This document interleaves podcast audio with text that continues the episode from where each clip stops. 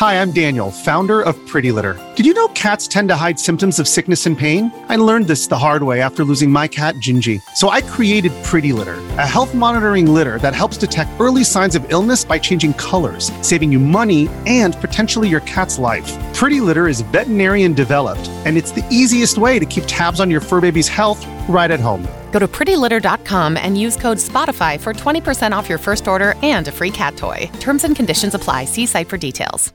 Another day is here, and you're ready for it. What to wear? Check. Breakfast, lunch, and dinner? Check. Planning for what's next and how to save for it? That's where Bank of America can help. For your financial to-dos, Bank of America has experts ready to help get you closer to your goals. Get started at one of our local financial centers or 24/7 in our mobile banking app. Find a location near you at bankofamerica.com/talktous. What would you like the power to do? Mobile banking requires downloading the app and is only available for select devices. Message and data rates may apply. Bank of America NA, member FDIC. This episode is brought to you by Reese's Peanut Butter Cups.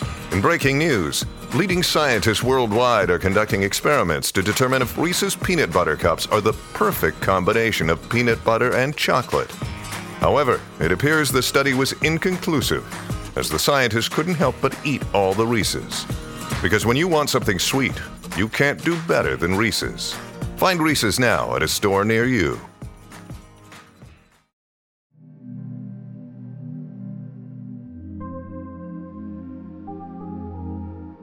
Welcome to this week's episode of Safe Room, a horror video game podcast and proud member of Bloody Disgusting's Bloody FM podcast network. I'm your host, Jay Krieger. And I am the other one, Neil Bolt. And this week we're celebrating spooky season with a monster mash by chatting about our favorite video game monsters. We've considered their scare factor, aesthetic, and overall gameplay design, and have dwindled our list down to just 5 in no particular order that left their macabre mark on us. So, Neil, as is a customary fashion, I'm going to let you kick things off with your first memorable monster. So I think I'll go chronologically with these ones. That's the way I'll go. And so that means I'll start with the Shambler from Quake, which is that Yeti-looking creature with the horrible red things and the maw and the electric fucking powers. And now, I think in terms of games and horror, I think it's one of the first creatures in a game that really just intimidated me the second I saw it. It just, the way it bursts out at you the first time it appears, and just with that electric power and the look of it, and just not really being au fait with all this cosmic horror stuff that was going on in it, you know, at the time and what any of it meant. It was just like, what the fuck is that? What the fuck is that? You know, and again, it already had some of that to a degree, but most of the enemies at that point have been quite humanoid. And then you get this thing, and it just absolutely wrecks the place and wrecks you. And yeah, at a time where I was still sort of learning the ropes of how to play games on a PC with mouse and keyboard, it was just frightening. Yeah, like that.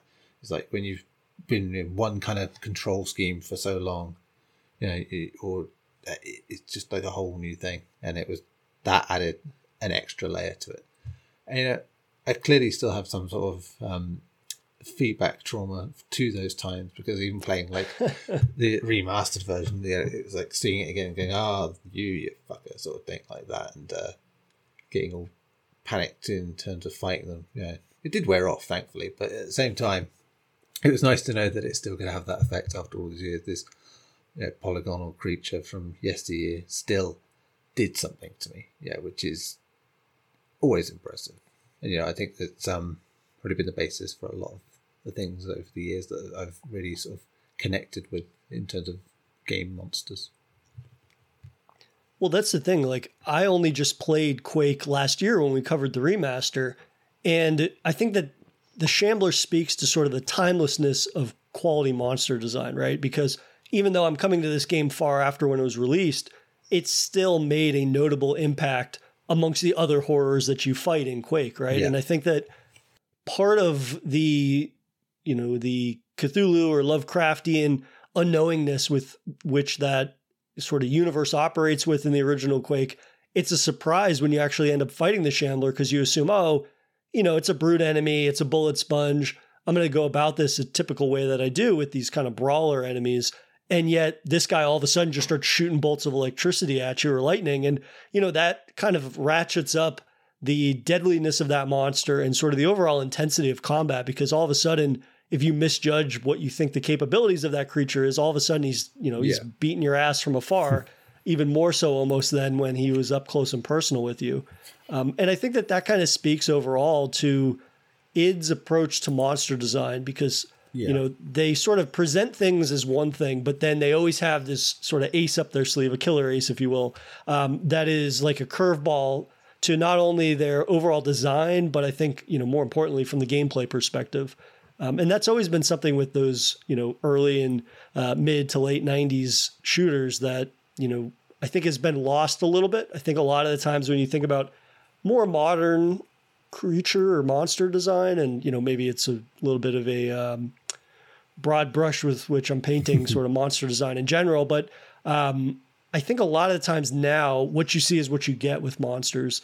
And every time something is able to have another form, or it's able to have that sort of special attack or ability up its sleeve that's not readily apparent from the outset of meeting them, that always kind of is what I'm looking for in monster design. And it, more importantly, kind of facilitates just because one monster seems to be melee focused or even range focused, they can be a deadly threat in both facets of combat. Yeah, I think that's one of the things that really took me aback at the time, was just like, it's this big thing coming towards you anyway with these bloody claws, the suggestion that they've done their damage before. But it's that minute it suddenly just summons its hands up to fucking throw a lightning bolt at you. And suddenly you're like, what the fuck is this? It's just like, that's enough of a curveball, thank you. That's a genuine surprise sort of thing, which they're always the best things in monster design in any type of game, is like when you think it's going to do one thing, and then it just does a whole other thing. Yeah, there's a very particular notorious Sekiro boss that once beaten, twice not so beaten sort of thing. And it's like a source of frustration for many people, but it's also just like this abject horror of like, I've just fucking beaten this thing. And then it comes back in this really grotesque way. And it's just, love it. I love it in the aftermath, not so much in the moment. But it's, the Shambler is very much the earliest example I think I had of like, this enemy does something else, like that, and like really just threw me for a loop. So with that's my first one. What about your first one? Well, I'm going to keep things in the id family in that era, and I'm going to go with Spider Mastermind, and there's a slight caveat, Spider Mastermind / Arachnotron. Yeah.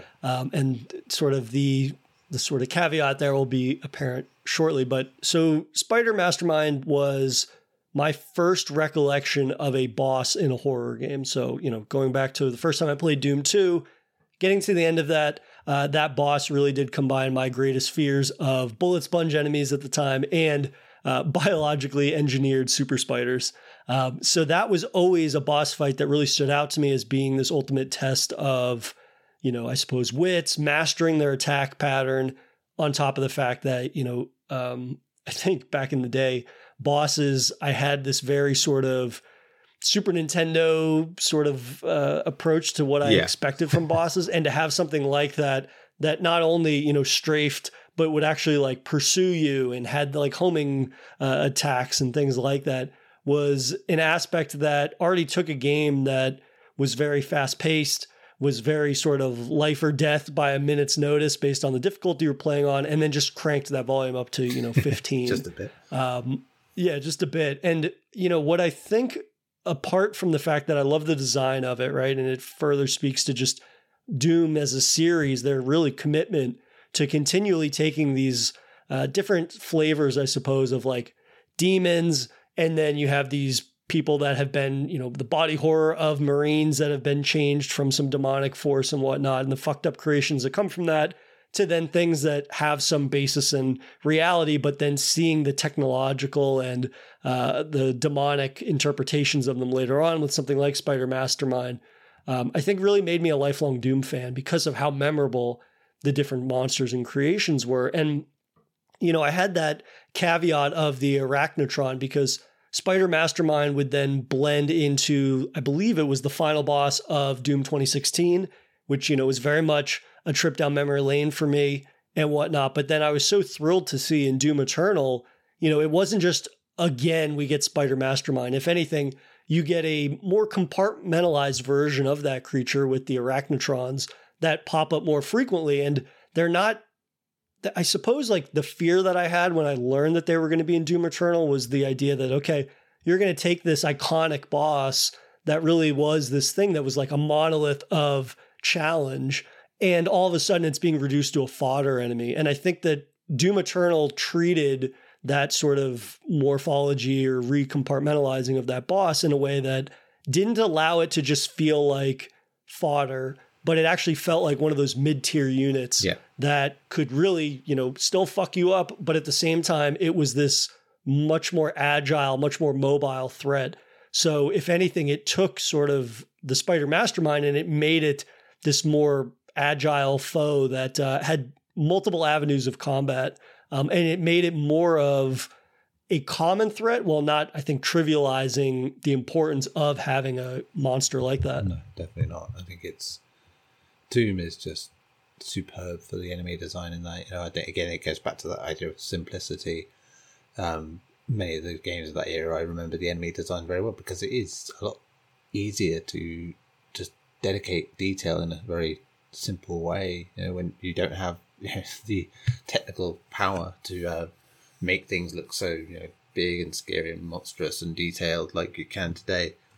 You know, that's good in one sense, but you know, I like what that leaves to the imagination a little bit. And I think in Doom especially, I think the 2D, 3D nature of it means that it feels very unnatural in a new way, you know, especially with that character as well. It is just, the movement of it is just like, and the sound of it is just, I mean, the sound is always a great thing about Doom. We know that, but it is just a superb enemy design. And again, it's full of absolutely stacked. And I think that, you know, when you talk about the art direction and style of monsters and how they evolve, you know, when you go back and you look at the one from Doom 2, it really was this thing where, you know, a lot of it is kind of being viewed through rose-tinted glasses for me, where I'm kind of like, yeah, you know, that was very iconic. But now when I go back and look at it still, I'm able to remove the glasses slightly and be like, it kind of just looks like a big head on top of these very sort of thrown together little metal legs and whatnot. And then seeing how they were able to adapt that design into something that feels more natural or feels more like a continuation of the overall aesthetic of Doom 2016, right? Yeah. I think that with one of the central antagonists that is this person that has this kind of exoskeleton suit on it, you see a lot of that in the Spider Mastermind in 2016. So you can at least see sort of the fucked up evolution, I suppose, of the visual language of that game. But then when you get to Doom Eternal, it takes it a step back in minimizing or miniaturizing rather the Arachnotron, but you still see that sort of design ethos from 2016. And of course you still see the influence from Doom 2. And I think that with Doom Eternal, what was really important was that, you know, with every enemy they introduce moving forward from 2016 or, you know, including 2016, you have to have a unique glory kill to go with it.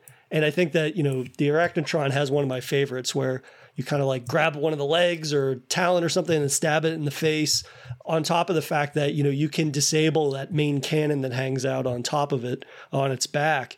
And that furthermore just shows, you know, every time that it is iterating on Doom and the certain monsters, it is not only, you know, taking into account the design from the original, but it's more importantly paying attention to the functionality from the sort of pacing that Doom 2016 and definitely Doom Eternal has set in terms of having enemies that almost are multi-tiered. Like I think even with the Mancubus, you can like destroy their cannons on their arms, but they can still fight you with melee.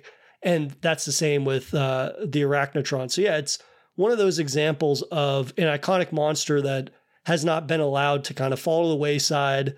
And if anything, it's been modernized in a way that just feels like a natural continuation of that. And it doesn't have to be, it's always a spectacle when they show up because they're the most, you know, arachnid-like creature, but it doesn't always feel like it has to be this big boss spectacle. It's nice to see something that is iconic, that adds a new layer of complexity to combat that pops up pretty frequently in the sequel. And, you know, for the next Doom game, inevitably that it makes, I'm excited to see how they're able to either revive an older enemy, or even just, you know, what kind of new tweaks can they give to pre-existing enemies that will give combat, you know, that freshness every time you dive into one of those. But we're going to get into your next pick. Yeah, which is a Resident Evil pick, which, you know, was going to be natural. Shocking. And, you know, I was there, and it was hard. It was very difficult. So I took the ones I want to pick and thought, you know, well, they're both characters that have featured in remakes of the game, so basically across both. And then there was a clear winner for me. And that would be William Birkin from Resident Evil 2. Yeah. That was on my list too. It's on the list, you know. And I love it. It is. Look at that. There you go. Well, we could talk about it in a minute, and I could talk about my other pick. And then we got both. So there you go. So sure. Yeah, let's do that. The other one was Nemesis. So there you go.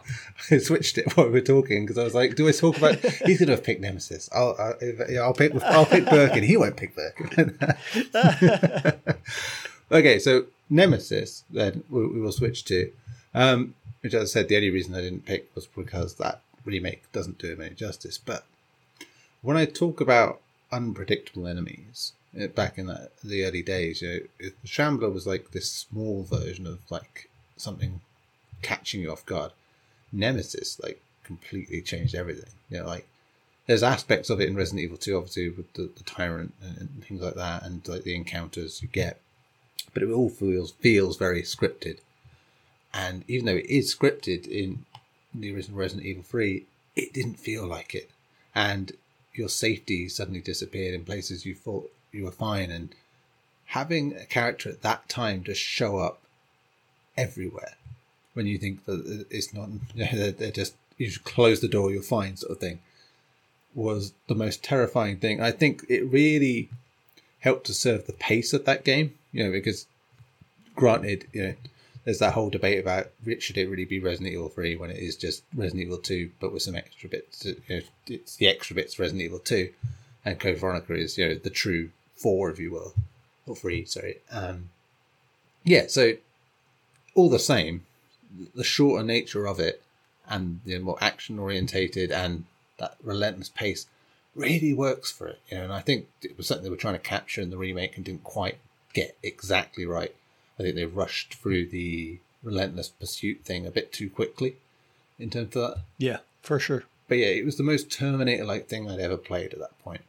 You know, and that was one of my early sort of horror things, you know, seeing that, you know, exoskeleton rising from the flames.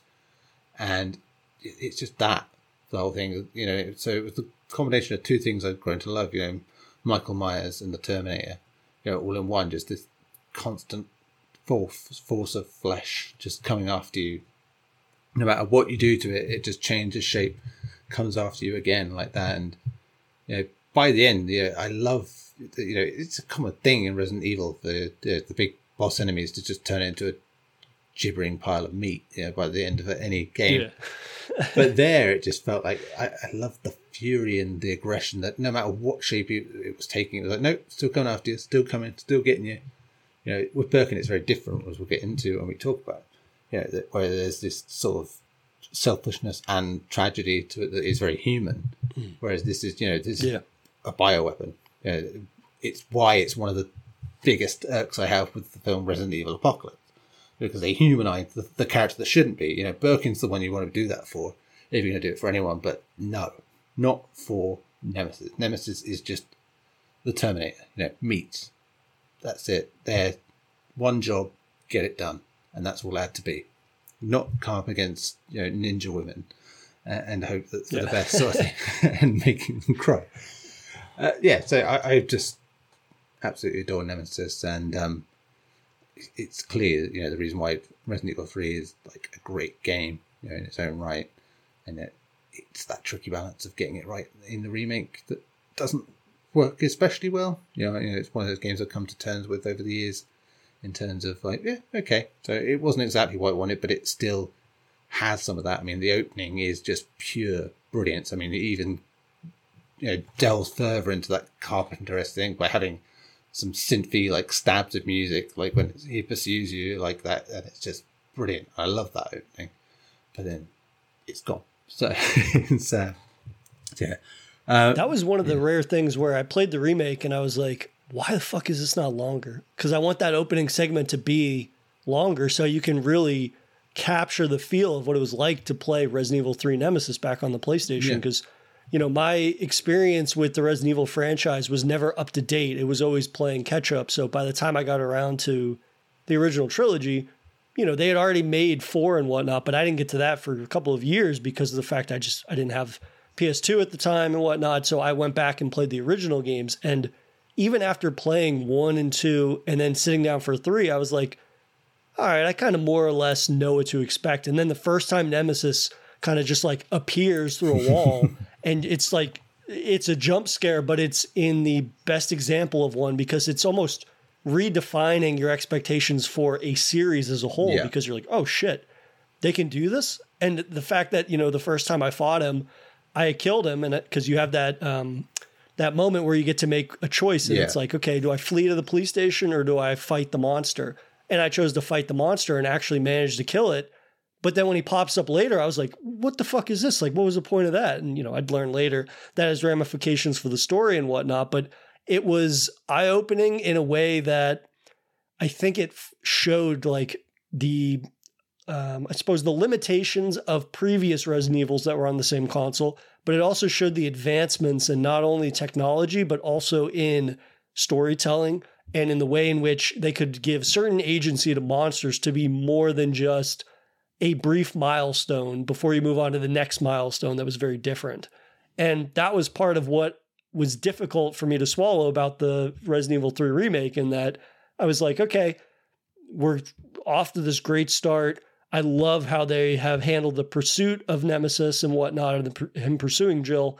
And as soon as they move on from that, I was like, no, go back to the earlier stages of Nemesis, because it was this game of cat and mouse that, you know, after that first boss fight with him, and I was like, oh yeah, you know, I whooped his ass, and then he shows up again. That, if anything, just instilled more fear in a way that I had not felt with a Resident Evil game. You know, I'd felt fear and been scared from different aspects of Resident Evil, but the idea of an ever persisting threat that was outside of my ability to kill at that point, or even at certain points later in the game, that gave everything that I did, that gave the survival aspect of the survival horror that much more sort of urgency or importance, because I was like second guessing my equipment management even more than I already was for a survival horror game. Because I was like, well, if this motherfucker shows up in this next section and I kind of piss through ammo on these basic fodder enemies or whatnot, then I'm really going to be screwed, and I could find myself in a place where I've saved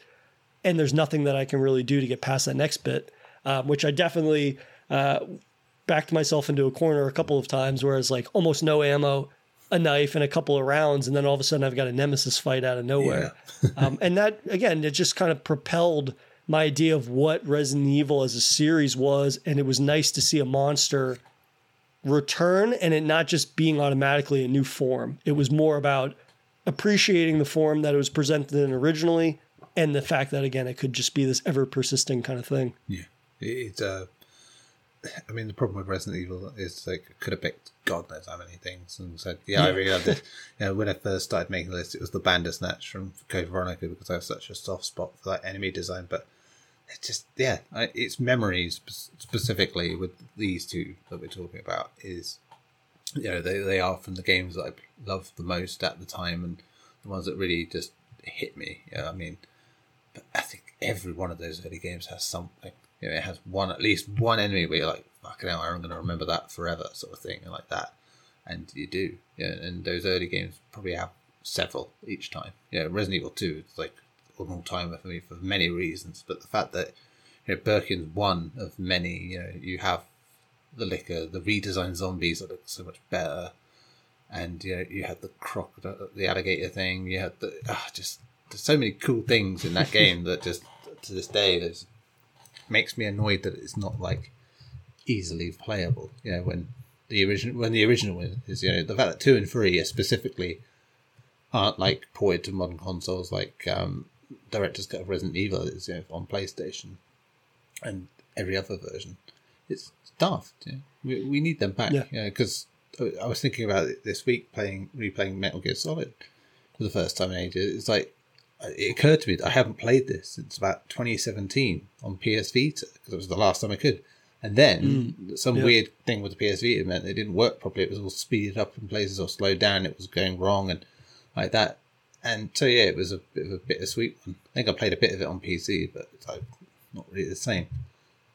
And, yeah, but, yeah, so it occurs to me that it's about the same time since I played Resident Evil 2 and 3 as they were, because, you know, they were on there as well. And it's just, I'm going to regret ever getting rid of that console, you know, every time I think about it. Because it's like, if I'd known at the time that I'd never be able to play those games for the next decade nearly, I might have been a bit sad. And I would have kept it. But yeah, Resident Evil is just fantastic for that.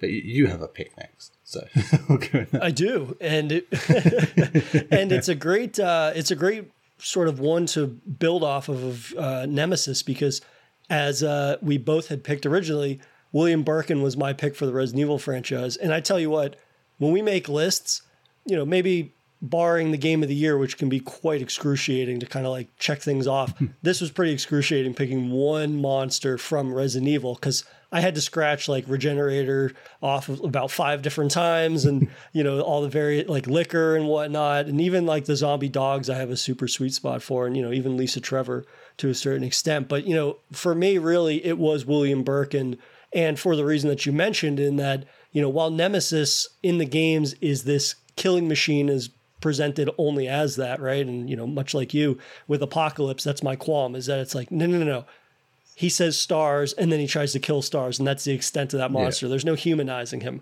Whereas with William Birkin, you get that backstory, you get to see, you know, the cost of what occurred with not only involvement with Umbrella, but with the ramifications that happened with his family and whatnot. And that was an aspect that I really loved about the RE2 remake, right? Was that it takes that foundation from the original and it builds upon it in a way that felt very natural and like a continuation. And I think ultimately for me, like I'm a big, as you know, like a big body horror freak, right? So this was the first boss I think that I encountered in Resident Evil where it was not just the instance of immediately you're presented with this like meaty monstrosity, as you said, right?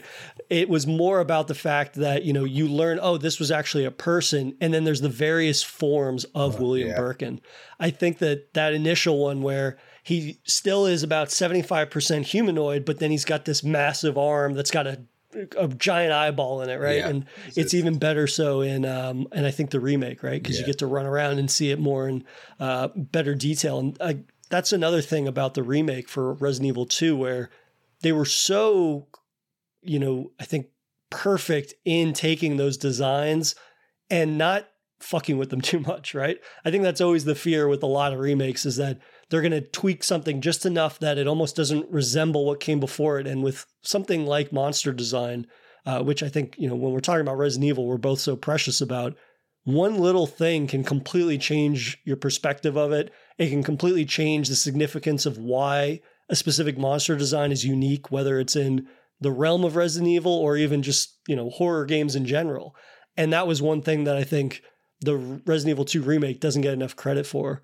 But, you know, furthermore, with Birkin, the various forms that he takes, even if it becomes and grows into more of this monstrosity of meat, each of the iterations of Birkin, I think they do a good enough job of retaining at least a sliver of what the original one looked like, but still building upon it in ways that were shocking, that were surprising. And, you know, as we've mentioned, the backstory and whatnot of Birkin and the family and everything that you learn more about it, it just becomes more tragic in a way that, you know, the best forms of either literature or film, when they're handling monsters and telling their tales, it really did feel like an example of, I suppose, more mature storytelling, but it felt more natural, I suppose. It felt like it was following that very traditional arc between contrasting the monster with the creator, but at the same time, you know, it has that wonderfully fucked up varied designs that Resident Evil is known for. And again, like similar to with Nemesis, right? It was like initially facing the recurring form over and over. With Birkin, every time that you face him, it's a new version. And that was the first instance that I'd had with that, right? I think nowadays you're kind of, people would say like, well, what's the big deal about that? But for the time, in getting to fight multiple permutations of the same creature, but it's just different enough every time that it doesn't feel almost like, I don't know, the old 16-bit thing where it was kind of like, okay, we're going to have the same enemy or the same boss, but it's a different shade or a different hue of color, and that's the only difference. This was the first instance I saw where I was like, oh no, this is the same monster, but it is completely different, and all of a sudden it's got like a super attack that's up its sleeve that I wasn't prepared for. Yeah. So what I love about this character is just, like I said, that human side. He's not like a nice person, particularly, you know, he and his wife, especially fleshed out in the remake, is that, you know, they care more about their work than they do their daughter, you know, very stereotypically, that sort of thing. But, you know, they really do, and it kind of imprints itself onto Birkin as he mutates when he has, you know, what he wants and what the, you know, the G-virus parasite wants as well, which, you know, to basically have a host that has a similar DNA structure, which is Sherry, his daughter, you know, and that's why you have this pursuit of her throughout, you know, that's why he's after her, not because of some sort of like old-fashioned like need, oh, it's my daughter, I need her sort of thing. There's probably a little bit of that there, but the majority of the reason is selfishly like, I want to continue, I want to keep doing it, and, you know, that's a really fucked up body horror thing to think about, you know, like the, you know, he wants to impregnate his own daughter with his parasite sort of thing. It's just like, it's subtly sort of mentioned, but when you really think about it, it's like, yeah, that's unpleasant in a game full of unpleasant characters anyway. I mean, Chief Irons is like bad enough in the remake, but I think in the original game he was just, there was something a bit more sinister about how much wasn't said about him, that was implied like that, and I think, you know, the remake kind of explains that a bit more. But yeah, the stuff, everything that Birkin does, and just every time he comes back and changes, and those eyeball things are like, yeah, as you said, half of the course in so many enemy designs in recent years. But there's just like so striking. Like, I love those original designs as well from the '98 version. It's just like all the concept art as well, and all the promotional art that features the different types of Birkin in themselves are great, but like in the game and the way they look is so close to it. It's remarkable. You know, I mean, Resident Evil, the original game, you know, really does look poor in a lot of ways now because it's just early PlayStation. Makes sense. You know, I think 98, you know, was just like this perfect year for so many reasons beyond PlayStation. You know, it was the year of stuff like Half-Life as well. And Resident Evil 2 was like such a massive step up. It felt bigger in scope. It looked better. It felt more cinematic. It felt, you know, more varied in its story. And Birkin is so central to that. And I think he does become this sort of tragic character, and he is basically being driven by his work to do unspeakable things. And he is like the Jeffrey Combs character of this thing, really. You know, if there was a movie back then, Jeffrey Combs would have played William Birkin. Let's make no mistake about that. And you know, that's part of the great appeal of it, because it does fit that sort of Stuart Gordon body horror, power fantasy sort of thing, you know, with the unfortunate sexual undertones in this case. But really. But yeah, it's, for a video game to do that is quite, at that time, was quite impressive and get away with it. Yeah, I suppose because as a medium it was not quite as wide and big as it is now, but still, you know, it's just one of those many reasons why Resident Evil 2 is so fascinating as a game, you know, all these years later. And the remake just, I think, why it's so good is because it understands a lot of that and doesn't shy away from it. Absolutely. Yeah. Another example of, I suppose, monster design or just game design in general that is a little bit ahead of the curve in that regard. And it would take a couple of years, I think, for people to not only appreciate it for that, but more importantly, you know, getting to see a remake that embraces that and expands on that is definitely something that I think was partially what made RE2 sort of that trendsender for remakes in general. Yes. It was like, oh no, you can expand on things and you can flesh things out. You better do it pretty fucking carefully so you don't stray too far. But I think Resident Evil 2 kind of gave perhaps some other developers or studios sort of the go ahead with that. Yes. It's just, if you're going to make some changes or expanding, it better be in line with what the groundwork was. But we're going to take a quick break, and when we come back, we'll dive into the rest of our picks for this monster mash of ours. If you're an athlete, you know the greatest motivator of all is the fear of letting your teammates down. After all, a team is only as good as its weakest link, so you owe it to those wearing the same jersey as you to be your best every time you step on the field. That's why there's no vape in team. When you vape, you can expose your lungs to toxic chemicals that can damage your lungs. If you're a step behind, the team's a step behind. Brought to you by The Real Cost and the FDA. When you need mealtime inspiration, it's worth shopping Kroger, where you'll find over 30,000 mouthwatering choices that excite your inner foodie. And no matter what tasty choice you make, you'll enjoy our everyday low prices, plus extra ways to save, like digital coupons worth over $600 each week. You can also save up to $1 off per gallon at the pump with fuel points. More savings and more inspiring flavors make shopping Kroger worth it every time. Kroger, fresh for everyone. Fuel restrictions apply. And we are back from our break. And Neil, what is your next pick? My next pick, again, going in chronological order, is 2012 onwards, XCOM's Chrysalid. The Chrysalid... There you go. Yeah, nice. I mean, God, no enemy in recent years has filled me with the kind of dread that seeing a Chrysalid does. It's just... Likewise. I mean, in a game that is turn-based, where, you know, every movement counts, having an enemy that's almost like a cheat code in itself for the opposition that can just run at these seemingly random amount, you know, speeds to get to you, infect you or survivors on the battlefield with this like horrible sort of glowing gelatinous blob of like, and yeah, turn them into carriers, zombies and whatever. First time they ever appeared in mission, yeah, I think I just felt such horrible panic and dread because, you know, XCOM at its best is when it does start throwing those new enemies at you. And again, that seems to be a common theme we're sort of going with here. It's the enemies that sort of surprise you.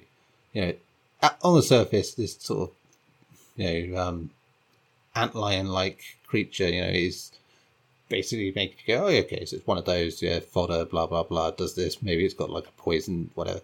But yeah, that sheer speed and, you know, in the later versions of the burrowing power they've got where they just can just turn up somewhere else. And if you haven't prepared your turn right enough, you know, you are vulnerable as hell. You know, they can just pop up and you never had any preparation for them.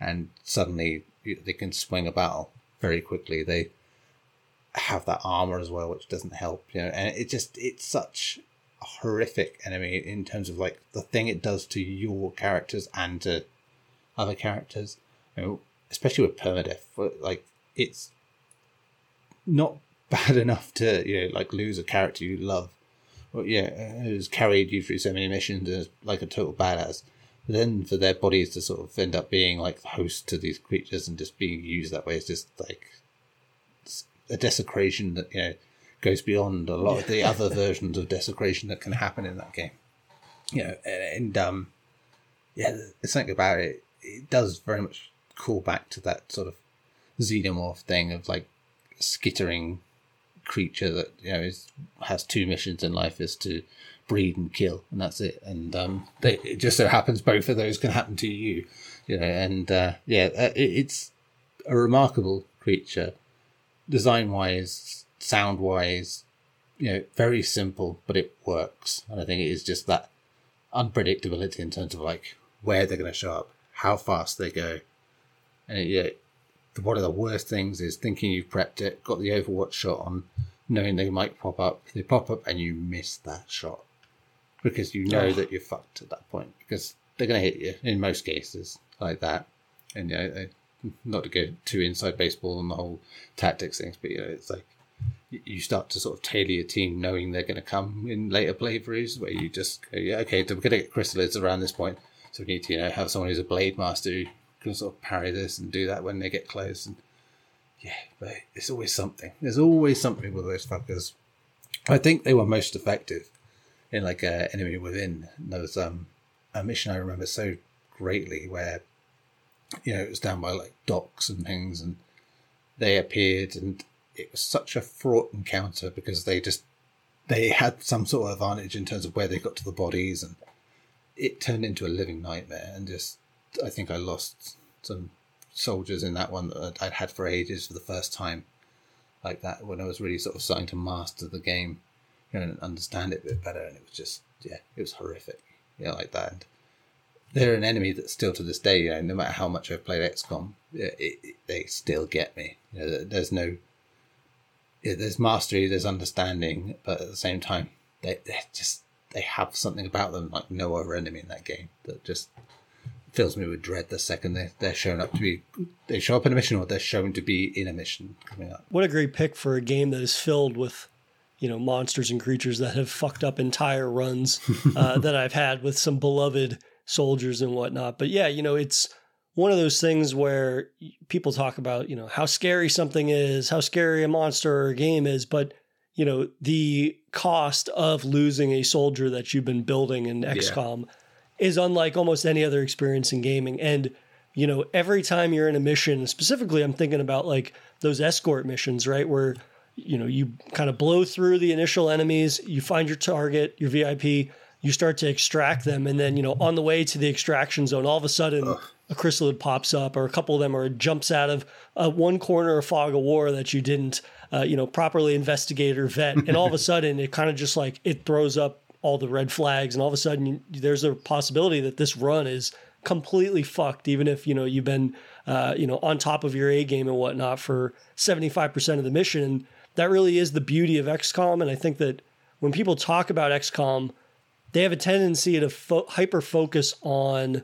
you know, the percentage of hit chances, or, you know, how often criticals occur, but it really is monsters that, you know, it can be a small variable. It could be just, oh, it's got armor, or, oh, it's got poison, or it can, you know, do that desecration, as you mentioned. But the chrysalids seem to be the one that has all of these nasty surprises rolled into one creature that, as you said, has an insane rate of speed that all of a sudden it kind of just, even one square too many that you made somebody rush, that could be the end for that soldier, or it could be the move that ultimately derails your entire strategy, because all of a sudden you have to deviate resources to one zone instead of playing, you know, a grid by grid sort of basis. But yeah, talk about like the surprise factor and then immediately just fearful for more reasons than one. That's a perfect pick. It is a good one, I'll say, if I do say so myself. How about you? What's your next one? Well, talking about monsters that will completely fuck up your run, I have to go with the Xenomorph from Alien Isolation. Which ultimately is still probably the best example of enemy AI I think I've encountered in a game. You know, as we've talked about plenty of times on the show, adapting Alien has had mixed results, and Aliens over the years has had a lot of mixed results, either not understanding the tone of the original film or the importance of xenomorphs from the aliens' perspective side of things.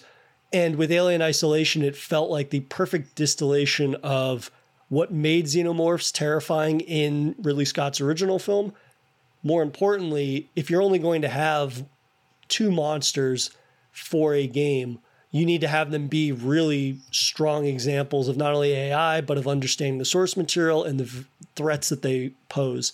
And, you know, the Joes that are monitoring the ship, you know, those are perfectly fine, but there is nothing as terrifying as going into a vent to hide, and then you turn around and there's a xenomorph staring you in the face, or, you know, the various auto kills that it has where it sneaks up on you, whether, you know, you're cowering in a locker and you make too much noise and it rips the door off and then grabs you, if it sneaks up behind you and you're cowering under a desk and you just see those talons kind of come into frame. I think also what is really notable about the xenomorph is the fact that it's unkillable, right? That's one of those things that maybe has become a trend post isolation. Yeah. But, you know, the first time that I encountered the xenomorph and didn't know much about Alien Isolation other than, you know, oh, hey, it's a new Alien game, I'm not going to not play that, and got a little too trigger happy with the shotgun or with the flamethrower and was like, oh, wait, no, all of a sudden my go-to for how to deal with threats in games all of a sudden is no longer viable. That was a big eye-opening moment to just how the entire game is built around that. But it doesn't necessarily have this sort of artificial difficulty to it, if you will. It's taking the monster, it's understanding what makes it scary, it's removing a certain level of agency and empowerment that comes with giving a player weapons that, you know, they traditionally have in games. Yeah. And if anything, you don't necessarily begrudge the game for having that approach. If anything, you know, people like us, we champion that because of the fact that it makes it feel legitimate. It seems like a natural understanding of what makes xenomorphs terrifying.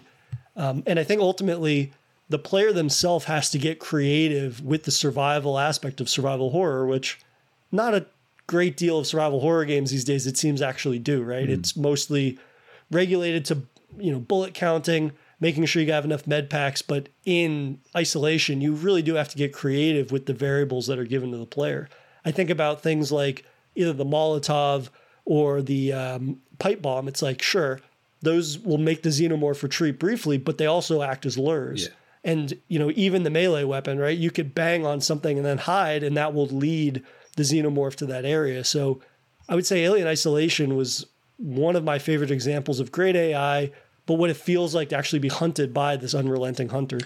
Yeah, I mean, I gambled on you picking it, so I could fit something else in. So that's good. I'm glad that worked out. So it is such a great example. I mean, you know, in modern gaming, since that game came out, it's much like the Mordor games, you know, where you look at it and go, why is no one else doing something like that? You know, why is no one else really trying it exactly like that? And in that game's case, it's, you know, they copyrighted it, but here is like, well, why not try it? And, you know, only this year we've finally sort of seen a game that's tried it and done it well, which is Amnesia the Bunker, you know, which is just becoming more and more efficient at making that work as well. So, you know, the best thing about that, it's an indie developer doing that, and so fantastic. But yeah, this is just such a wonderful, you know, it was the first time in ages I'd felt that same Nemesis sort of fear of the unknown and the unpredictability of what's going on in that sense, you know. And having it in this aesthetic that is, you know, taken from Ridley Scott's film, so just enrapturing, you know. It's just like, it's the perfect mix. Curiosity will push you forward, but at the same time, you're always aware of what is out there, you know, and what, you know, you can handle the working Joes if you know what to do right. But you don't want the fights to take too long. You don't want to get too noisy because you know what will happen. You know, so it's the perfect sort of fodder, because they'd be fodder in any other case. You'd be able to run away from them, knock them about a bit, no problem, easy going. But yeah, because you have that extra factor with any encounter with anything that isn't the alien, it changes the dynamic constantly. And yeah, just to this day, it's just such a remarkable piece of design. You know, having the alien be as unpredictable as it is, you know, even now, like nearly 10 years on from this game. Oh God! I know. It's just amazing that there's just almost nothing like it, you know, that really captures that unpredictability. I think beyond what we just said, you know, there have been some smaller indie games even that have done, you know, similar sort of things, into sort of having that unpredictability and that kind of way. But it's just, yeah, I'm glad that that's starting to become like a place where people are looking and going, yeah, we should do something like that. Do something with a pursuer that changes things up each time and makes it interesting. And yeah, that's the evolution of the idea. Has taken a while to get here, but now that we're getting there, great. Yeah, but at the same time, it just wouldn't be possible without this wonderful game, and it's, you know, great representation of Alien. But there's never been a better one. And even with the good games we've had since, they've not even come close to that. You know, the game that was very famously not liked very much by IGN. But yeah, that's opinions for you. You know, that's fine. That's how it goes. But you can be on the wrong side of history with any media. That's the way. But that's, yeah, personal feelings happen like that, and they change. But yeah, I'm glad that's stood the test of time, that people still love it so much. I think it doesn't work without that factor. You know, it's the reason why people talk about Nemesis like they do and things like that. The idea of being chased, you know, is always just one of the most thrilling things of a horror game. You know, it's like, because it's the one thing you can't control in the same way. So yeah, and if you have a lackluster xenomorph, then you know, it doesn't make the Nostromo or the Sevastopol station, you know, the haunted house in space that it should be. Yeah. So I think if anything, you know, the best enemy design in that universe really does allow for that classical feel while still being terrifying in new ways to really pop. But what was your next pick? I wanted to pick something zombie-based at some point in this. And surprisingly, despite my preference for slow zombies, I picked the least slow zombie in Dying Light, which is the Volatile. Now, there's several reasons for this. It's because as much as I love the slow zombies in the original Dying Light and how effective that is in terms of like atmosphere, there's such a great fulci vibe to that game, especially in the early games with the lights and the music, and I love it. But when they start introducing early on the idea that when night falls, there's one, all the normal zombies get riled up anyway, but then there's one that only comes out at night, and it's the old I Am Legend fucking super zombies, if you will, but on steroids in this case. And the first time they introduced that, like the set piece of it, like becoming night and having to escape from it, among all the other things, it's just like, oh shit. Because not only are you having to navigate like crowds of zombies in the dark, whilst trying not to give away your position too much, and parkouring all over the place, which, is the great thing about Dying Light, that you can sort of escape in this very kinetic, free-form way. But the minute one locks onto you and you've got to just go around the environment, and if you don't know the environment, you are going to be in for a bad time at that point. And it is just, it's frightening. I mean, even as you get later into it, and you get used to the idea of maybe taking one on like that, or where you have to take one on, it's still just the most intimidating enemy in the game.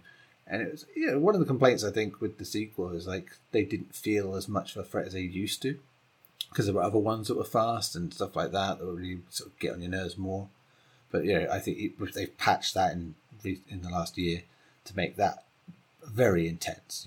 And so once again, the Volatiles have become just like this horrible thing to deal with. This force that if you see one in the nearby vicinity, it's just dread, pure dread. And now in Dying Light 2, that they do just sort of roam a lot more.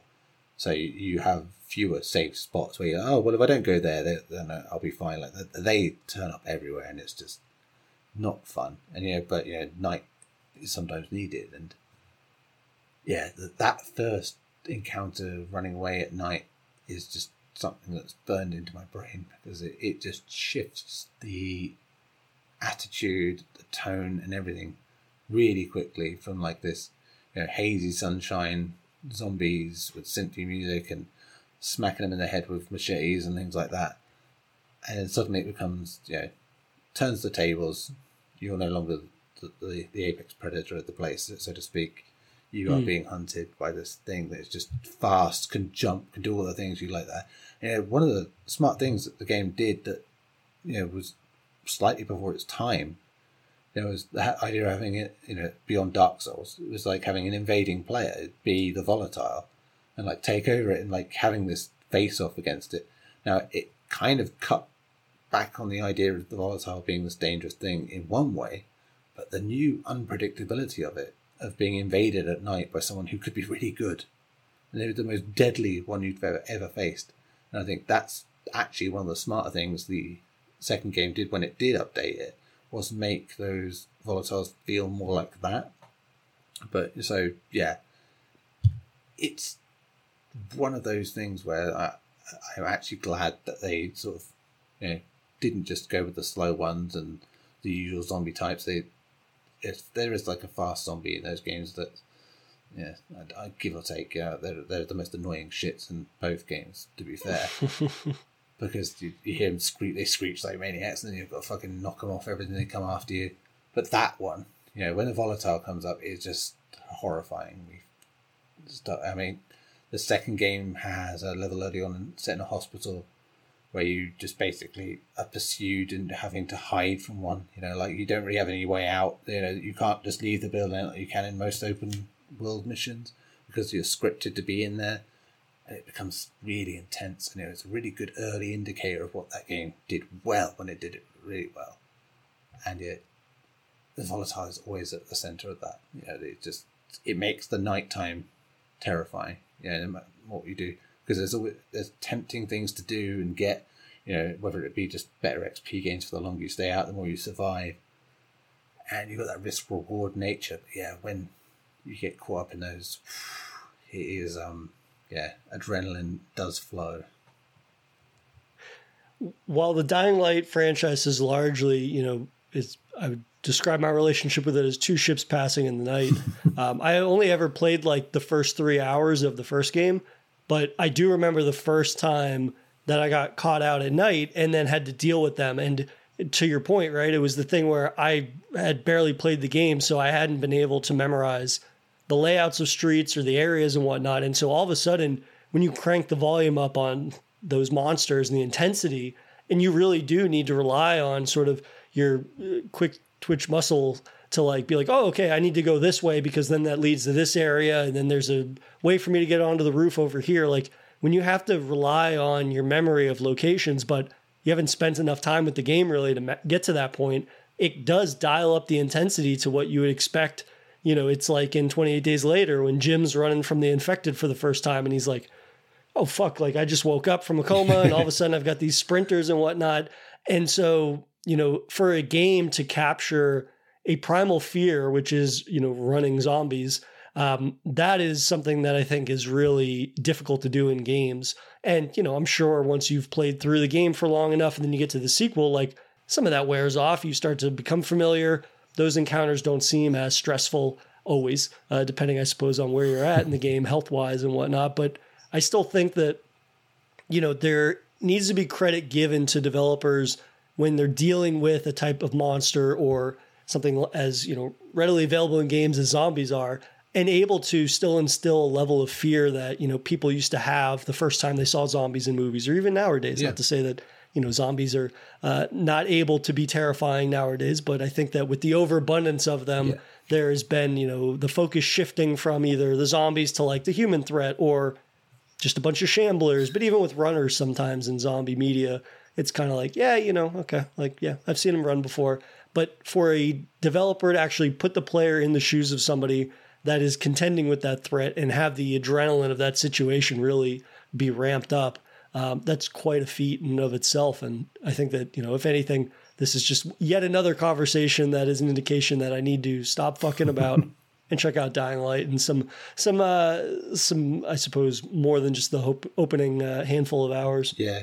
Like that first game is just a particular kind. I think it's just contained enough now compared to the sequel that it's it works a lot better overall. I think there's great ambition in the sequel, but there's something about that first game that just the music, the mood, everything is just like, yeah, I get it. Yeah, I like both games, but that one is just did something for me as a zombie fan, you know, that I really enjoyed. And the parkour, you know, outside Mirror's Edge, you know, we haven't had many games that do it right, and that, yeah, it's just smashing. Yeah, and you, if you're a scaredy cat of the night, it co-ops there. So you can feed someone else to the fucking things. Well, while we're keeping things in the realm of the undead, I'm going to go in a maybe not traditional undead fashion, but more of the infected fashion. And my next pick was going to be clickers from The Last of Us. We're not going to talk about monsters, and one of us isn't going to bring up The Last of Us. But for me, you know, clickers, and I think overall, Naughty Dog's approach to zombies. And at that point, when the original game was released, for me personally, I was pretty tired of zombies. You know, I was fully on board with The Walking Dead, the series. I was reading the comics like crazy. So I think there was just a point where I was really inundated with zombie media to the degree that I was like, do we really need another zombie game? And when The Last of Us came out, you know, apart from the fact that they had that story that was, had those fantastic performances, had those really fantastic characters that we chatted about, you know, with Jake Decker when we had him on the show, and then when we had our buddy Harrison Abbott on the show to chat about The Last of Us Part 2, you know, The Last of Us is one of those series that really was an outlier in zombie infected media. And, you know, the clickers for me, I think instantly were the hallmark of really smart design in taking, you know, zombies and infected and elevating them to something that was even more terrifying. Yeah. But more importantly, I think, again, kind of like with my point about the Arachnotron and the Spider Mastermind, it's the way in which that monster has evolved between the two games. Mm. So initially, you know, in the original game, that is a monster that enforces with the player, like, hey, noise discipline is of the utmost importance. You learn that you can sneak around them. You better have a shiv on hand if you want to drop them pretty easily and silently. But more importantly, you can lure them, right? Yeah. So you can lob things to either different corners of a room to get them to move and whatnot. But I think more importantly than that, the way that that mechanic evolves from The Last of Us to The Last of Us Part 2 is, you know, part of the reason is the tech behind it allows for more enemies to be on screen, which then allows for situations where you have the infected and then you have scavengers, factions, what have you, occupying the same space. So then you could actually use that lure ability to make the clickers into like weapons themselves. Yeah. So I would lure a group of clickers into a group of scavengers and take them out. And then I could just like sneak right by them because of the fact that they're blind and they only rely on sound.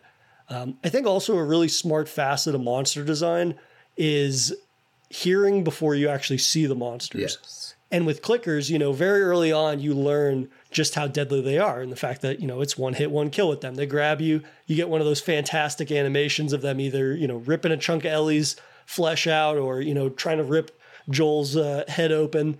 And the fact that they established that early on, and then every single time I would play the game, I would hear that clicking sound or I would hear that very unique groan of theirs, and it would immediately, you know, set the hairs on the back of my neck on edge. And the fact that that feeds into the survival horror aspect of The Last of Us, where it's like all of a sudden, depending on the difficulty, every single bullet counts in a way that it didn't before I came in touch with the clicker. Because if I can't craft a shiv, if I don't have the proper melee weapon, all of a sudden those two bullets that I have, they have to go to the clicker, because if that thing gets alerted, I'm fucked either way.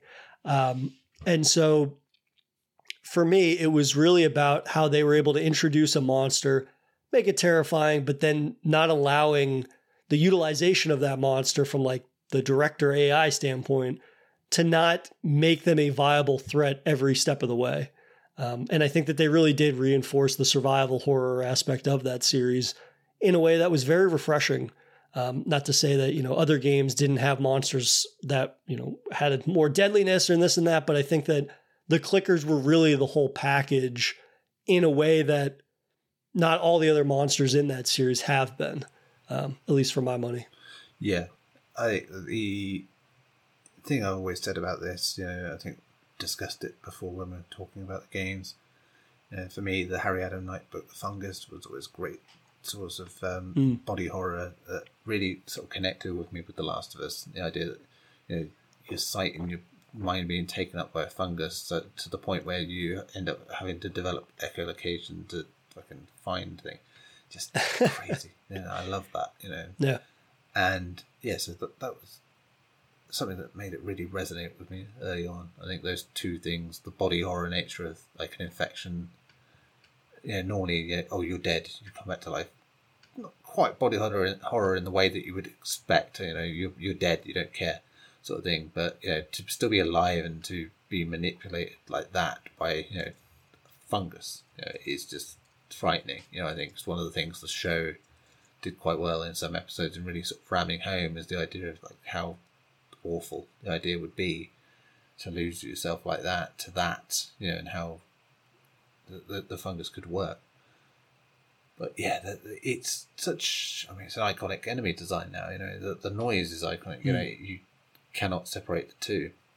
And yeah, it's just, I think it's a great combination. You know, I think the Cordyceps thing, the whole taking something from nature and applying it to humans is like the source of so many viral outbreak stories anyway, you know, in real life and in fiction. But it's just a really smart thing to do, you know, the whole cordyceps infection of insects and how that, you know, if you ever watch those videos of like what happens to insects when they get cordyceps, and it is just fucking gruesomely ghoulish, you know, to think that they are just being puppeteered like that. That could happen to a person. Obviously, it can't. But, you know, in this world, just the idea of like that little extra, you know, that little science fiction kick to something that is in our everyday world is just a great source of horror. and giving a monster a handicap of removing its sight and somehow making it even more deadly is that great sort of checks and balances approach, I think, to monster design or just enemy design in general. It really does kind of promote the idea that if, you know, the player decides to use that handicap and be like, oh, yeah, you know, like that's pretty manageable. All of a sudden they realize very, very quickly that that is not the case. And by the same token, it reinforces the sort of stealth element of that game. And anybody that's played The Last of Us and has played on anything more than the normal difficulty will, you know, chime in, and I'm sure, to the fact that, that game, if you're not on top of that stealth aspect, then you're going to have a pretty short run of things. And it's nice to see enemies that kind of reinforce that, that don't let people kind of ever have an easy out and whatnot to combat or encounters. No. But let's get into your last pick. So I went with the Phantoms from Prey. Again, another game where I could have picked several of the things that have been there. You know, there's bigger things like the Nightmare and the Moonshark. You know, in Prey and Prey Moon Crash, you're like, great. The Moonshark is basically Tremor's version of the Phantom. But the Phantoms, you know, again, goes back to what we were saying about William Birkin. It's the tragedy of them that they were people, and that they still speak. Like lines of their just burned in their mind, you know, that they're thinking still, you know, and still blurting out words of who they were. But yeah, they're so very much different, and just, I mean, the design of the creatures in the Typhon in the game anyway is just so simple. You know, inky black little shape-shifting creatures. Sure, we've done it all before. But yeah, that evolution of it from just like the Mimics to the Phantoms is just something else. You know, like that. Again, you were just saying with The Last of Us and the Clickers, you know, about the sound and how it's important to hear before you see sometimes. And you know, the Phantoms are a great example of that, because as I said, they're gibbering, you know, words of like, you can tell that they're not human anymore when you hear them, but it's just having them chattering and muttering, you know, not the first enemy sort of to do that. You know, there's great games out there. I think one of my favorite examples is like the Siren games, you know, where you hear them just muttering to themselves and shrieking themselves like that, and just being preoccupied. It's really bloody unnerving, you know, just to hear something human going on. I think the film When Evil Lurks is has a little bit of that to it, you know. Oh yeah. So yeah, that for me is a great example of that, because you just have this instant sort of hesitation, you know, when you hear it, you know, like that, and you know, you try to sort of figure out where it's coming from, what kind of phantom it will be, because you know you have those different elemental types, and some of them are tougher than others because of who they were before, and it's just that they are, you know, by all rights a regular enemy in that game, but they give a nice sci-fi twist to the zombie idea, you know. I think that's probably why I like it a lot, is just that it's somewhere between The Thing, Invasion of the Body Snatchers, and, you know, a classic zombie thing. You know, they are, I suppose Event Horizon-ish almost as well. It's just something about this sort of cosmic body horror that just feels... it gets me, creepy crawlies up on me, you know. It's that kind of enemy, and again, coming back to the design, simple, effective, and just that sound design carries it a long way. And you know, I think it's always worth mentioning this with the games from Arcane, with that when you have horror elements in it, that they really do add this sort of unpredictability. You have a survival horror, and you have the freeform nature of an immersive sim, and using those two things together really works well. You know, I think of Dishonored, and there's so many ways of that. You know, I think of those bigger enemies like the Nightmare, you know, where you are being pursued in places by it, and it's just something you have to again remember the layout of where you are to really just escape quickly. And it's just again one of those enemies will always stick with me, you know, the first encounter is the first time you ever see him, and that telltale sort of sign of when they're coming. And we've discussed why we love Prey, but I think the Typhon are such a massive part of that, and the Phantoms I think are an underappreciated one when you consider, you know, the Mimics get a lot of the attention, and then probably the Moonshark and that. So yeah, it is just a special sort of enemy for me. I think for me, the most notable thing about the Phantoms is the way they move, right? Yeah. Which the way that they kind of like almost phase shift, strafe you when you're kind of targeting them, or even when you see them initially. And that really speaks to, I think, ultimately the unpredictability of the Typhon threat all throughout Talos 1. I love, you know, from the Mimics to the Nem, and then even to like the Nightmare at times when that thing will randomly just pop up and you almost have to kind of like look all around you if you don't see it immediately. And it's like, oh, it can come from anywhere. And that has always been an aspect, I think, of the creature design in Prey, where it was the unpredictability, but then that also speaks to, I think, the overall immersive sim nature of it. Because, right, the player themselves is going to be unpredictable in how they choose to tackle Talos 1.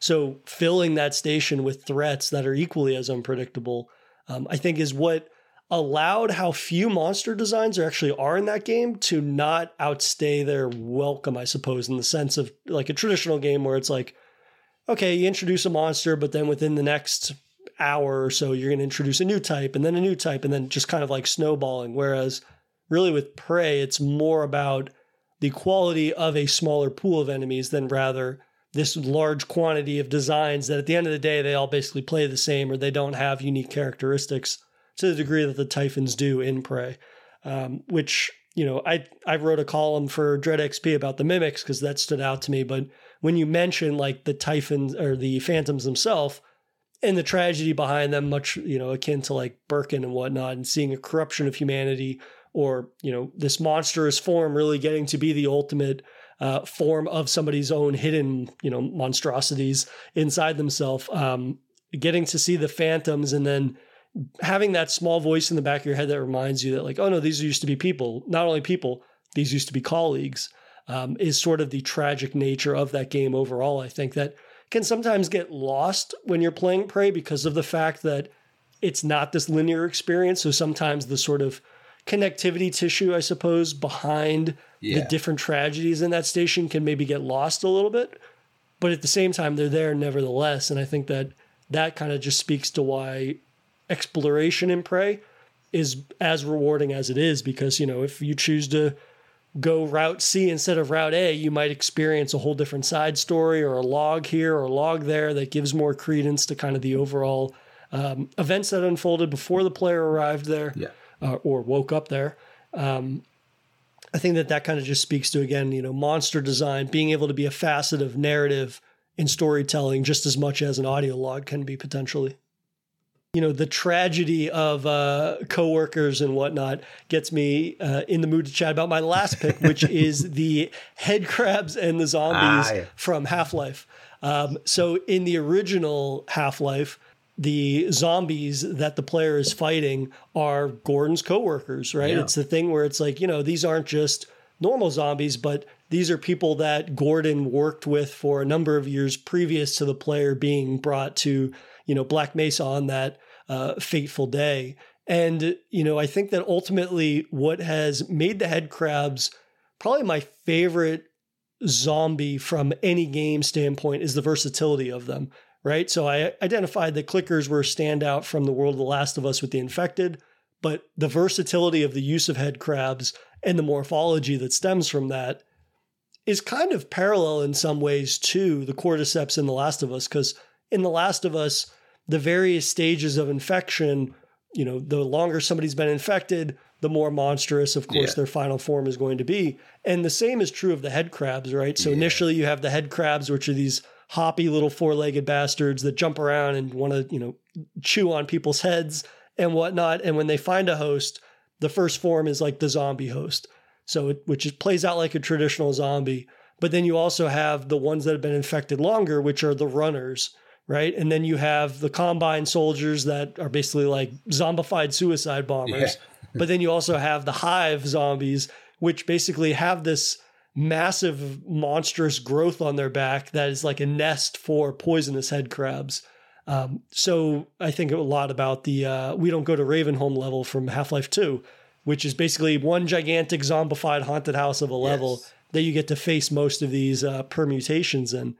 But even more so from the sort of various forms and the different combat attributes that come with that, what always stood out to me about Half-Life and Valve's approach to zombies is that they were never allowed to lose their human aspect.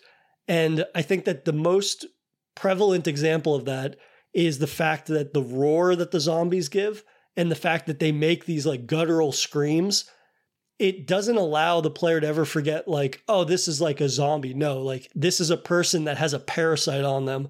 And on some level, they are still conscious to the degree that they're like screaming. Yeah. And basically like this guttural roar is from, you know, the parasite that is basically residing within them.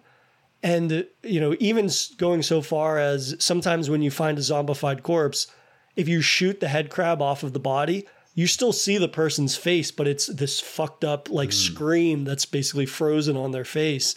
And that is one of those little, I suppose, details that like Valve used, the old Valve, I suppose, not to get on too much of a soapbox, but like classic Valve's approach to world building, character design was so rich in detail. Like there were so many nuances to almost every single level of detail in character models, in the approach to world building, in a way that, you know, if you describe head crabs and the zombies in the Half-Life series, it's like, yeah, okay, they're zombies, right? But there is such a nuance, I think, to the way that Valve used to design games and worlds and whatnot, that it felt like it was removed from even the tropes and the genre standbys that they would be building off of in a way that felt distinctly unique, like Valve, which I don't know is something that you can say about them in the last few years. But overall, you know, I think that that's the best example of how Valve can take something that's such a standby or staple in games, in horror media, like zombies, and make them terrifying and, more importantly, I think, like